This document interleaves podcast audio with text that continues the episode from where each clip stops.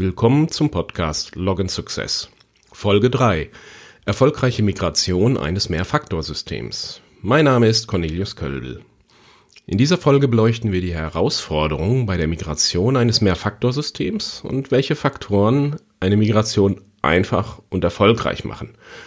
Am Beispiel von Privacy Idea.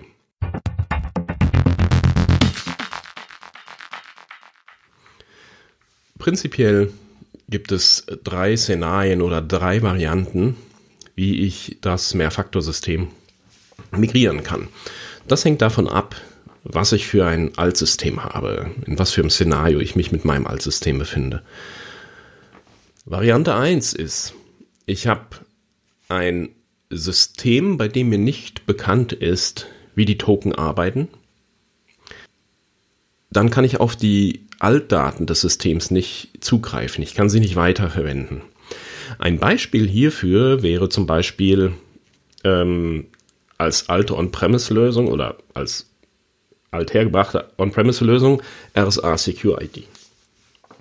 Ähm, heutzutage gibt es genügend äh, Cloud-Lösungen, die im Prinzip ähm, in die gleiche Kategorie fallen bei denen ich im Prinzip nicht weiß, ja, wie sind denn da meine Daten abgespeichert? Was passiert denn da überhaupt? In diesem ersten Szenario muss ich also tatsächlich hingehen und alle Token komplett austauschen. Ja. Jeder Benutzer hat bisher ein Authentisierungstoken und ich muss in den sauren Apfel beißen und jedem Benutzer ein neues Gerät geben, weil, weil die alten Geräte oder die alten Smartphone-Apps eben nicht weiterarbeiten können. Im zweiten Szenario, im zweiten Fall, ähm, da steht es schon ein bisschen besser. Da weiß ich vielleicht immerhin, wie das System arbeitet. Ja, ich weiß zum Beispiel, oh, das sind genau irgendwie Token, die nach der Oath-Spezifikation arbeiten, also nach HOTP oder TOTP. Und ich habe vielleicht auch noch die Seeds vorhanden. Das weiß ich. Ja. Ähm, ich weiß aber im Zweifelsfall nicht, wie die Daten in einem System eigentlich abgespeichert sind. In diesem Fall muss ich, ähm, habe ich die Möglichkeit, eben die Token Seeds in ein neues System zu importieren, habe aber gegebenenfalls die Herausforderung, oh, dass ich, äh, weil ich die Daten aus dem alten System nicht lesen kann, dass ich zum Beispiel die Token neu zuordnen kann. Ja, das heißt, ich muss mir eine lange Liste ziehen, welche Seriennummern ähm, welcher Token welchem Benutzer zugeordnet ist und muss dann gegebenenfalls händisch im Neusystem die existierenden Token den Benutzern zuordnen. Das ist trotzdem schon wesentlich charmanter, weil die Benutzer ihre Geräte prinzipiell weiter verwenden können. Das heißt, ich habe da eigentlich keine Benutzerinteraktion. Ähm, ein Beispiel hier sind zum Beispiel so Systeme wie ähm, äh, von, von SafeNet. Die haben nämlich schon immer auf dem äh, HOTP-Algorithmus gearbeitet. Oder auch ähm, alte Systeme wie, ach, wie hießen sie früher? Äh, SafeWord gab es vor vielen, vielen Jahren. Ähm, also es gibt so einige Systeme, die im Prinzip auf dem HOTP-Algorithmus gearbeitet haben. Die kann man in der Form eigentlich ganz gut migrieren. Die fallen in diese zweite Kategorie. In der dritten Kategorie ähm, da ist das Leben dann schon etwas schöner, weil ich weiß zum einen, wie im Altsystem die, ähm, die, die Token arbeiten, nach welchem Algorithmus. Mir liegen die Seeds vor und ich weiß eben auch noch, wie die Daten des Altsystems abgespeichert sind. In dem Fall kann ich im Prinzip hingehen und kann mir diese Informationen, vor allem diese Zuordnungsinformationen, welcher Token gehört welchem Benutzer, ähm, was hat der für Attribute der Token, ähm, wenn es ein HOTP-Token ist, ein äh, ereignisbasierter, welchen Zählerstand hat er? Wenn ich diese äh, Informationen also oder das Format, wie die abgespeichert sind im Altsystem kenne, dann kann ich die also leicht rausziehen und in das neue System importieren. Beispiel für diese dritte Kategorie ähm, sind im Prinzip auch wieder äh, SafeNet, weil es da teilweise äh, bekannt ist oder Tools vorliegen, diese Daten im Prinzip in ein bekanntes Format zu exportieren, so dass ich sie dann im Prinzip im neuen System, wo ich hinmigriere, leicht importieren kann. Oder zum Beispiel auch ähm, das Altsystem LinOTP. Das ist nämlich Open Source, das heißt, äh, das ist auch wieder das Wunderbare an Open Source. Ich kann eben reinschauen und äh, nachschauen, wie das System funktioniert, wie es seine Daten ablegt. Und wenn ich solche Systeme am Start habe, ist es mir eben auch wieder äh, recht leicht, dieses komplett zu migrieren, sodass ich in dem Szenario, in dem dritten Szenario tatsächlich ähm, im Hintergrund ganz heimlich stillschweigend das System migrieren kann und kein einziger Benutzer merkt etwas davon, dass im Backend plötzlich ein ganz neues System werkelt. Diese drei Arten der, der Migrationsszenarien sind meines Erachtens eigentlich immer gültig. Im Prinzip kann man alle, alle, alle Vorkommnisse in eine dieser drei Kategorien einordnen. Ähm, und da kann man sich dann eben jeweils fragen, okay, wie kann mein System, wo ich hinregieren, hin, hin, hin migrieren möchte, hinregieren, ja, ha, äh, wie kann mein System, wo ich hinmigrieren möchte, ähm, mir in so einem Szenario äh, am besten dienlich sein? Ähm, der Knackpunkt ist, dieses, dieses, die Frage, in welche von den drei Kategorien sie da reinfallen, hängt komplett vom Altsystem ab. Das ist also rein durch das Altsystem bestimmt. Und dann ist eben die Frage, okay, wie kann mir mein neues System helfen, in diesem Szenario, in, in was ich da reinfalle, eben möglichst smooth migrieren zu können. Das wollen wir uns mal jetzt am Beispiel von dem System Privacy Idea anschauen. Das Charmante ist auch hier wieder Privacy Idea ist Open Source. Das heißt, ich kann im Zweifel auch jeweils in dem Szenario ähm, mich noch entsprechend anpassen. Betrachten wir also die erste Kategorie. Das ist die, wo ähm, völlig unbekannt ist, wie der Token arbeitet. Ich muss die Token ersetzen. Ich komme da nicht drum rum. Das ist durch das Altsystem definiert. Ja. Was ich natürlich vermeiden möchte, ist, dass ich Betriebsunterbrechung habe.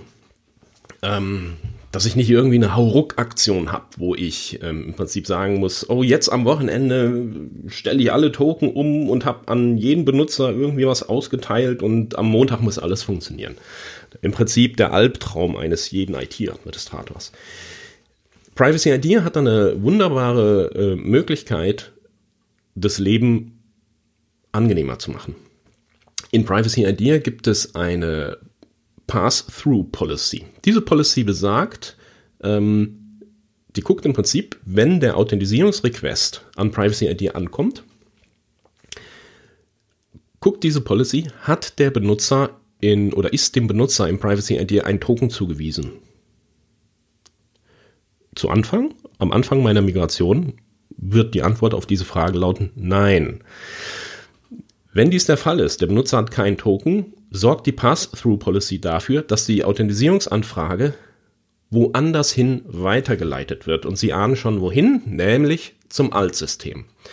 Das heißt, mit Privacy ID kann ein Migrat eine Migration so aussehen, dass ich das Privacy ID-System zwischen meiner Applikation, zum Beispiel das VPN, und das Altsystem setze. Das heißt, die Authentisierungsanfrage läuft vom, ich sage jetzt mal VPN zu Privacy ID und dann zum Altsystem.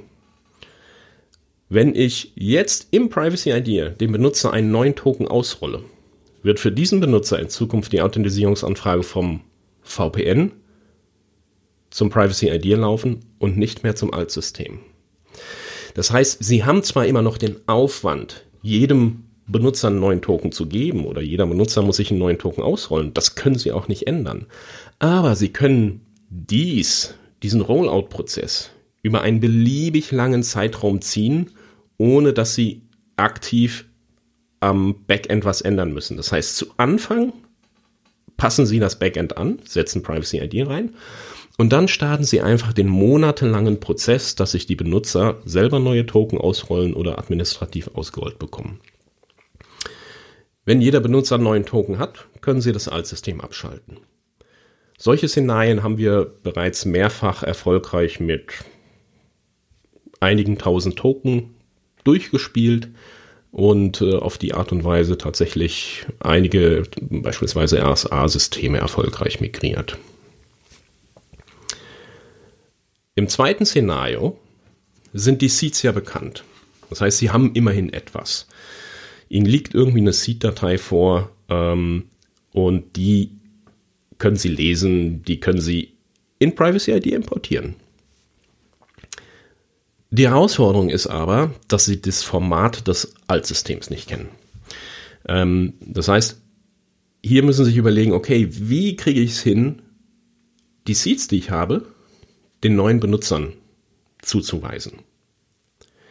Ähm, mit Privacy ID gibt es zusätzlich zum, zur Pass-Through-Policy eine weitere Policy Pass-Through-Assign. Das heißt, da kann ich tatsächlich, äh, wenn der Authentisierungsrequest weitergeleitet wird an das Altsystem und das Altsystem sagt, ja, der Authentisierungsrequest war erfolgreich, dann geht Privacy ID hin und sagt, oh, der User hatte ja noch gar keinen Token, er hat sich aber erfolgreich mit diesem Token jetzt gerade authentisiert. Und jetzt kann im Prinzip Privacy ID nachrechnen, welches der Seeds von den nicht zugewiesenen Token auf diesen Authentisierungsrequest passt und dem Benutzer dann diesen Token automatisch zuweisen. Kleiner Nebeneffekt. Wenn in dem Authentisierungsrequest schon ähm, auch eine Token-Pin enthalten war, die hat Privacy ID ja auch mitbekommen. Und das heißt, es setzt zusätzlich auch noch im Privacy ID die alte bekannte oder die alte PIN von dem Benutzer, die dem, die aber nicht dem Administrator und niemandem bekannt ist, sondern nur dem Benutzer bekannt ist. Das heißt, der Benutzer hat das Erlebnis, er benutzt seinen gleichen Token weiter. Im Hintergrund wird automatisch dieser Token ihm im neuen System zugewiesen, aber der Benutzer arbeitet weiter wie bisher. Hier haben wir auch schon erfolgreich Authentif äh, Migration durchgeführt. Man muss ein bisschen schauen, wie man das plant, weil das natürlich dadurch, wenn das Privacy ID die äh, nachrechnet, welches Seed passt, das gegebenenfalls sehr ähm, aufwendig ist, sehr aufwendig in Bezug auf Performance, weil natürlich da das System einfach sehr, sehr viel rechnen muss.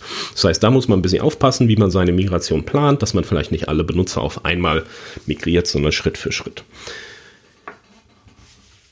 Im dritten Szenario, da geht es mir verhältnismäßig gut. Mein Altsystem ist zwar End of Life, ich muss es ablösen, ich muss wegmigrieren, aber ich weiß, wie das Altsystem arbeitet. Vom Altsystem habe ich die Token Seeds, ich habe das Datenformat, ich weiß, welcher Token welchem Benutzer gehört. Im Prinzip habe ich alle Daten vorhanden. Ich kann im Prinzip diese Daten nehmen, kann sie umformatieren und in das neue System importieren. Das ist natürlich so ein, ich sage jetzt mal so ein bisschen, bisschen tricky, weil ich in diesem dritten Szenario bin ich zwar am schnellsten fertig, aber ich habe natürlich einen Moment, wo ich sage, so, jetzt nehme ich einen Snapshot vom Altsystem und den pumpe ich jetzt ins neue System rein und schalte um und danach muss es im Prinzip funktionieren. Ähm,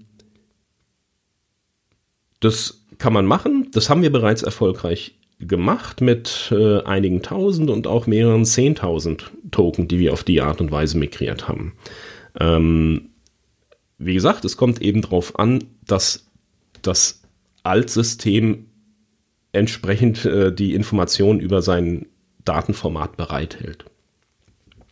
Das haben wir erfolgreich gemacht, zum Beispiel mit ähm, dem SafeNet Authentication Manager. Ähm, der arbeitet nämlich auch auf HOTP. Der äh, hat ein Tool, wie er seine Daten exportieren kann. Dann hat man, kriegt man eine LDIF-Datei, da stehen die ganzen äh, User-Zuordnungen drin. Äh, Token Counter, das ist auch wichtig, gerade wenn ich HOTP-Token habe, die ereignisbasiert sind. Und die Frage also ist, ähm, wie oft hat sich der Benutzer damit schon authentisiert? wo steht der Zähler, der für die Berechnung notwendig ist. Ähm, wenn das alles vorliegt, kann ich die Daten nutzen, mit dem Skript anpassen und ins neue System importieren. Ähm, wir haben auch zum Beispiel schon das Altsystem LinOTP, was eben auch Open Source ist, Vorgänger von Privacy Idea, erfolgreich migriert, auch mehrere Systeme auf ein Privacy Idea System. Das Charmante dabei ist, dass man eben auch gucken kann, dass ich Daten, die gegebenenfalls verschlüsselt vorliegen, wenn die Seeds verschlüsselt in der Datenbank liegen, dass ich die also bei diesem Prozess auch ähm, umverschlüsseln kann ins neue System. Ja. Das sind aus meiner Sicht prinzipiell die drei Varianten, wie ähm, Mehrfaktorsysteme migriert werden können, beziehungsweise vor welchen Herausforderungen man steht bei der Migration von Mehrfaktorsystemen. Und wie gesagt, je nachdem, welche Informationen so vorhanden sind, ist die Migration einfacher oder ein bisschen komplexer.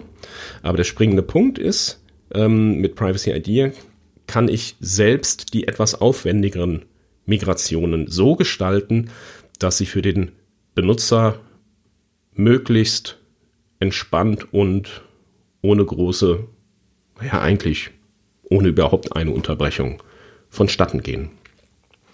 Vielen Dank für Ihre Aufmerksamkeit. Schalten Sie auch demnächst wieder ein, wenn es in der nächsten Folge um die Tokentypen HOTP und TOTP geht und wir die Herausforderungen, Vor- und Nachteile dieser beiden verschiedenen Typen beim Rollout und bei der Nutzung betrachten.